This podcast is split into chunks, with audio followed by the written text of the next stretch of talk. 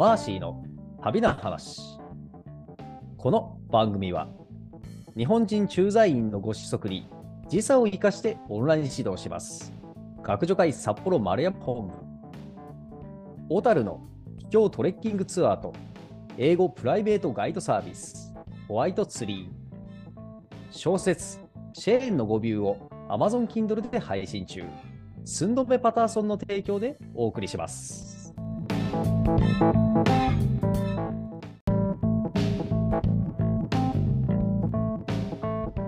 皆さん、こんにちは。ナビゲーターのくまです。マーシーの旅の話をリスナーさんの視点でいろんな角度から切り込んで深掘りしています。マーシーさん、こんにちは。こんにちは。はい、それではこれまでのお話をおさらいします。はい。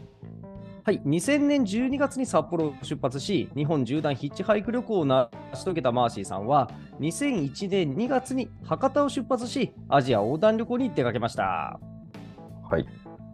はい、東アジア、東南アジアを旅し、ニュージーランドへ一旦飛び、また戻って、今度は西アジアへ飛んで、トルコ、イランと旅をしてきたマーシーさんですが、あー前回はあパキスタン国境に近いザヘダンという町から、えー首都テヘランに24時間バスで、えー戻る途中、まあ、いろいろと、えートラブルがあった、まあ、いろいろとというか、あ一つ、うん。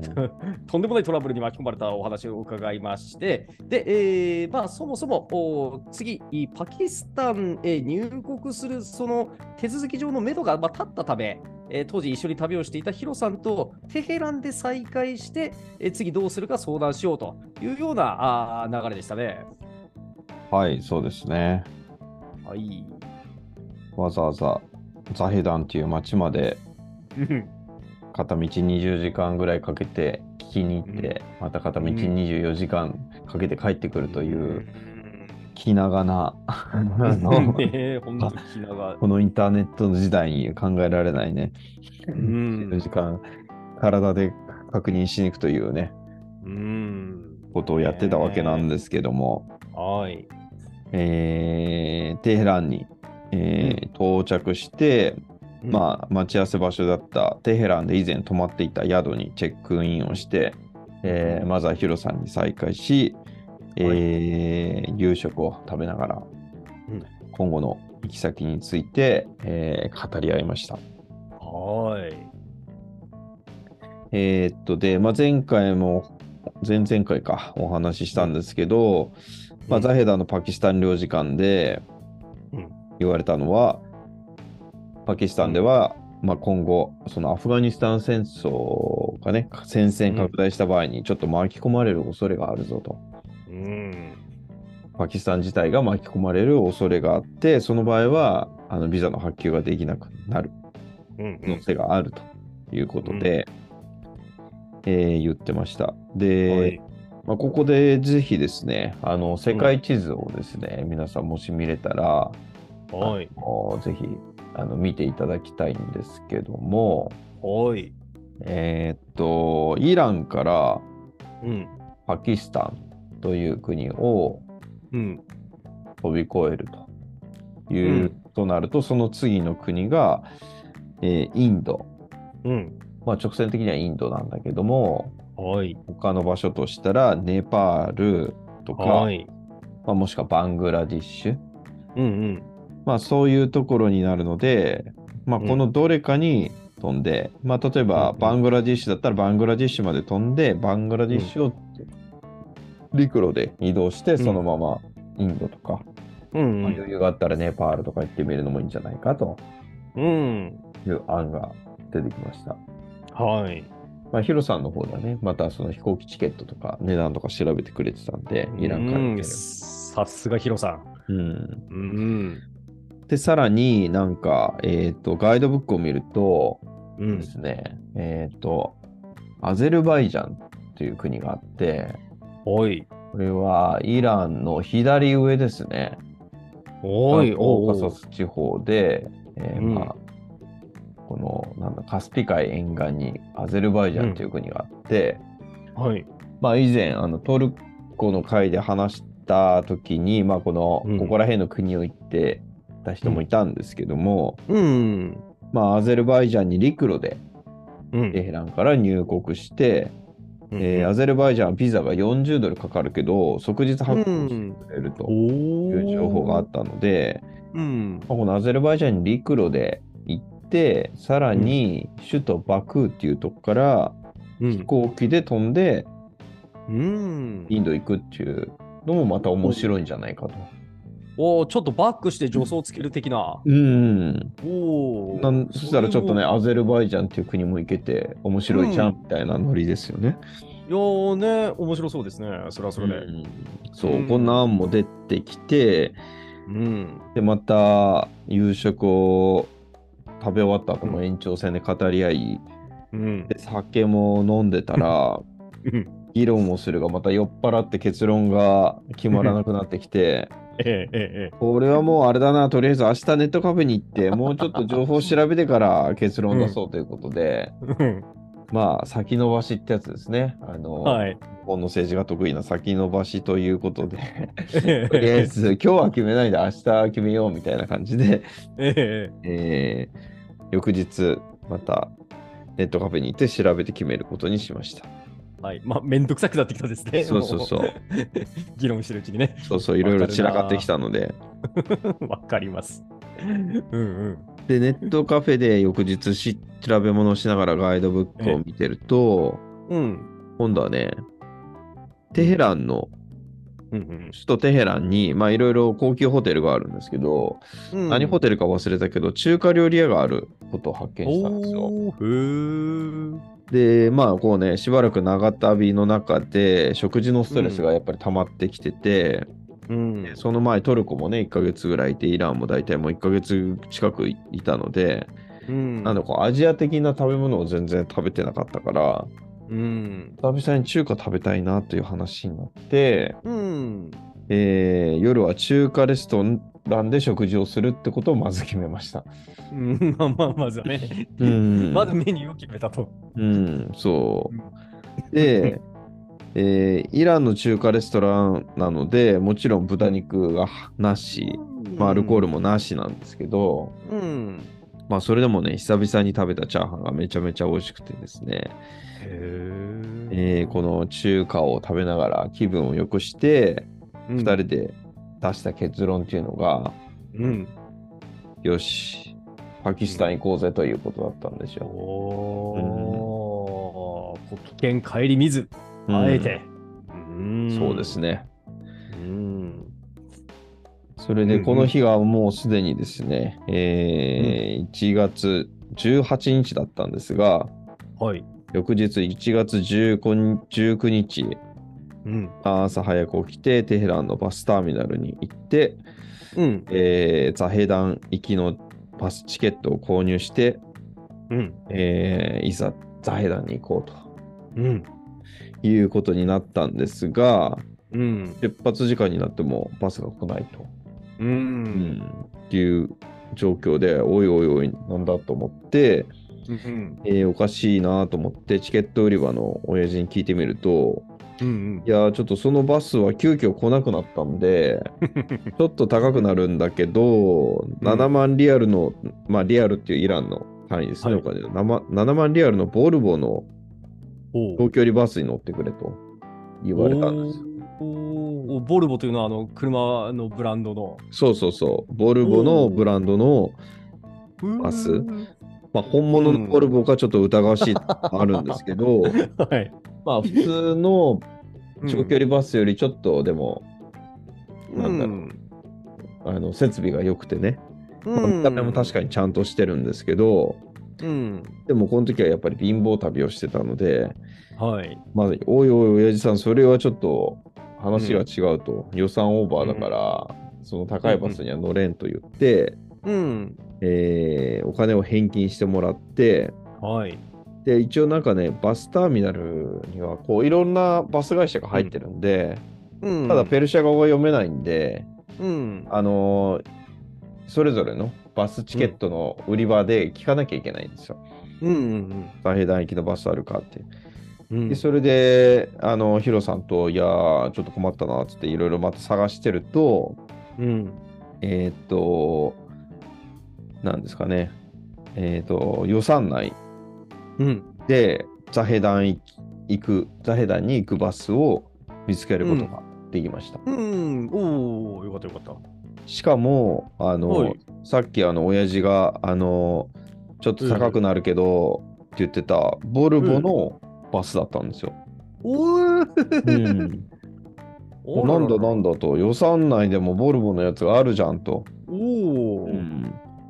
と思って、勢いよとしてバスに乗って、まあ、た当初は多分8時ぐらいに出発予定だったんですけど、まあちょっとうん。こういう段取りがあって、うん、えー10時にやっと出発することができました。うん。なるほど。うんで、まあ、ボルボのバスのいいところは、うんまあ、他のボロい長距離バスと違って、窓がちゃんと閉まると。いや、もうね、うんそれって当たり前じゃないんですね。そうそうそう。まあ、閉まってるんだけど、ええ隙間が大きい。あの古いやつはね。うん。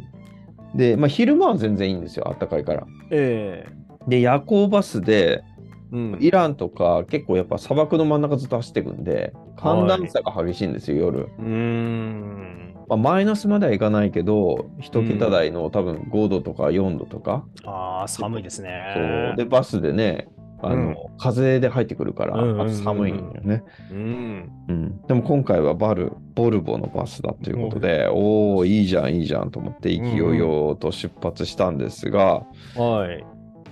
えっ、と、特に大きな問題もなく、万事順調にうん。進み、夜が更けてきて、うん。えーまあ、バスもね、夜、あの、消灯して暗くなってきて、うん。なバスの中で寝始めて、まあ、僕らも、あの、ああ、じゃあもう夜中だから寝るかと思って寝、寝、寝てたところで、うん。夜中の12時ぐらいにうん。急に起こされて、おい。そこの日本人2人みたいな感じで、うん、あのバス乗り換え、乗り換えって言われて、うー。え、何乗り換えと思ってそんな話聞いてなかったんで、うで、えーと、乗り換え先のバスを見ると、うん。おなじみのあの古い、ボロいバスなんですよ。ああ、なかなかボルボで最後までは行ってくれなかったと。そうそう。まあ、だから安かったんですね、結局ね。ああ、うん。あもし、ああ、もしやこれ、うん。ああ、テヘランのバスターミナルでは、ボルボで客を寄せ、うん。ボルボとその安さで客を寄せ、そして、えーその客寄せ用のボルボはまたテヘランに戻って、また客を寄せるみたいな、そういう商売のスタイルかもしれませんね、これ。いや、多分、はいち。ゃんと言ってるんだけど、僕らは聞こえてないだけだと思う。ああ、そっかそっかそっか。だから途中までは一緒なんだけど、途中からザヘダン行きと違う行きで分かれて、ああ、違う行きの方はそのままボルボなんだけど、僕らは あうんのザヘダンに行きたかったから、途中からバス乗り換えて、それでザヘダン行くよと。うんだからその分ちょっと安くなってたと思われるんですよね。なるほど。あ、じゃあ、これはもしかしたら起こしてくれただけ親切だったと見るべきかもしれないわけですね。まあ僕らがまあそういうチケットをね、特別に安く買わせてくれて、うんうん。うん言っ。てたから、向こうもしてたと。ううんん。まあ現に僕らぐらいしか乗り換えしなかったんで、うああ、ん。そういうことか。うん。うーん。で、これはボロバスで。そう、乗ったらね、ううんん、やっぱりね、隙間風がビュンビュン来るわけですよ。うーん。で、まあ夜中だったので、もちろん寒いうんで。すよね、時間的に。うんうん。なので、前半戦はすごい良かったんですが、ここからですね、寒さとの戦いが朝まで続くと。きつい。そうそうそう、もうだから着れる服全部着てね、うんうんうん。隙間という隙間を埋め尽くして、風と戦ってたんですが、戦ってええほとんど寝れないまま、ええ。朝7時に無事にザヘダンに到着しますと。ああ、うんうん。ヘトヘトだ。うん、うん。で、ザヘダンに4日前に来てたんですけど、うんうん。えーで、この時は、あの、まあ朝7時だったので、まああんまりね、はいまだ領事館とかも空いてないから、うん。とりあえずね、あのバス停の近くにうんあった、その、ホフセンさんの友達の家に、うん。今度、僕がヒロさんを連れて、うんうん。ドアを叩いて、うん。また来たよみたいな顔して、あの挨拶しに行くと。ええ。あれですよね。前うん。前にザザヘダン行った時に親切にしてくれたモフセンさんのお友達の家がここでしたよね。そうそうそうそう、ええ。での飲み会もしっかりして、僕はもうしっかりまぶったつもりだったので、ね一人でも大丈夫だろうみたいなノリで、うんえー挨拶しに行って、うんおお、また来たか、ジャパニーズみたいな感じで、あのーじゃあもう今朝だし、あちょうど朝飯の時間だから朝飯でも食ってけって、あ、いいのみたいなノリでね。ほんと気前いいですね。そうそうそう。そこで朝食をね、ちゃっかりごちそうになり、うんえー朝食後に、えーうんパキスタン領事館に直行してですね、はい。えー見事パキスタンビザをゲットと。よし。はい。で、ちょうどですね、なんとこの日、我々のビザ、イランのビザの期限の最終日だったんですよ。うんギリギリでしたか。ギリギリのタイミングで、だだったの、で、まあちょっと一応念には念を入れ、あのザヘダンからタクシーに乗ってですね、うん。えーそのまま、その、まあ、ザヘダンはちょっと大きい町なんですけど、本当に国境手前のちっちゃい町うん。のミールジャーベっていうところまで行きます。はい。はい。そこからですね、えーここにまあ国境があるんですけど、えーそこで、えーイランをまずイミグレーション行って、イランを出国するんですよね。はい。出国した後に今度パキスタンのうん。イミグレーションがあって入国ってなるんですけど、うん。まあ、ちょうど着いたのがお昼ぐらいだったので、うん。パキスタンのイミグレがですね、お昼休憩に入って空いてないんですよ。うん。なので、えーっと、まあちょっとそこの、なんでしょう、うイランでもない、パキスタンでもないお中国でうん待ちぼうけを受けて、まあお昼休憩後にやっとパキスタン側のうん。国境の町、えータフタンっていうところに入ることができました。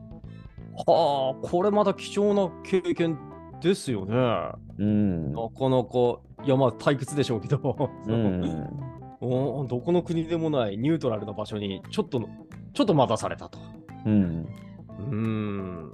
さあ、これでいよいよイランにお別れですか。そうですね。まあこれで無事にパキスタンに入り、約1ヶ月間ですね、滞在したうんイラン編が終了し、うんパ。キスタン編に入るとはい。いうような流れですね。なるほど。では、ちょっと私から、こう、イラン編をまとめる意味でちょっと質問してよろしいでしょうか？はい、どうぞどうぞ。はい。あのーまあ、イランって、私含め多くの日本人が、こう、あまりにも知らない、まあ、他の国ももちろんそうなんですけど、イランっていうと、特にその、なんかかつてアメリカのブッシュ大統領に悪の数軸とか言われちゃったみたいにして、何かこう、非常に悪いイメージをともすれば持ってる国だと思うんですが、うんこう。実際旅してこうマーシーさんからのそのイランという国の感想を改めてこう伺いたいですね。イランね、イランは、うん、まあやっぱり、うん。なんでしょうかね。確かにその、多分政治的にはうん。アメリカと対抗して、うん。日本のマスコミから見ると、マスコミの情報を通じてイランを見ると、うん。いい情報が出てないですけど、はいまあ日本の国民が全員自民党員ではないように、うんイ。ランの国民も別にその全員が全員政治体制を支持してるわけじゃないですし、うんまあ普段の生活においては全然政治とはそんなにね気にして生活をしてなくて、うん。まあ驚いたことにその日本語が喋れる人がたくさんいて、うん。日本の兄貴にすごいお世話になりましたと言って僕らが助けてもらえるというのがあって、まあ、僕的にはね、あの最後に会った、えー英語教師のモフセンさんもうん、いたりと、まあまあたまたまそうなんていうんですかねたま旅人とか観光化されてないうん、国による、よくありがちなあの、うんホスピタリティ満喫の国でしたよねやっぱり旅人に。はあ、もうホスピタリティ満開のうん満喫できる国と。そういやーそう。またね、こううんんまあ、追加して言えば、まあ、イスラム教うんうん。の人は結構ね、旅人に優しい教えがあるんですよ。うんもてなすってういうかねんまあ、そういうのも相まってたのかなっていう感じがしますよね。ああ、いや、それ聞くだけでぐっうん。とイランのイメージ、やっぱ変わりますよね。うん。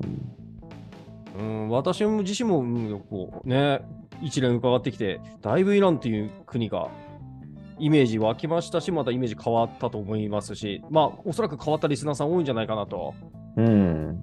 思いますね。なんか非常に意味のある、うん意。義深い、うん一連のお話だったなと、改めて思いました。はい。はーい。え、では、パキスタン編をまた楽しみにしております。はい。はい、ありがとうございました。ありがとうございました。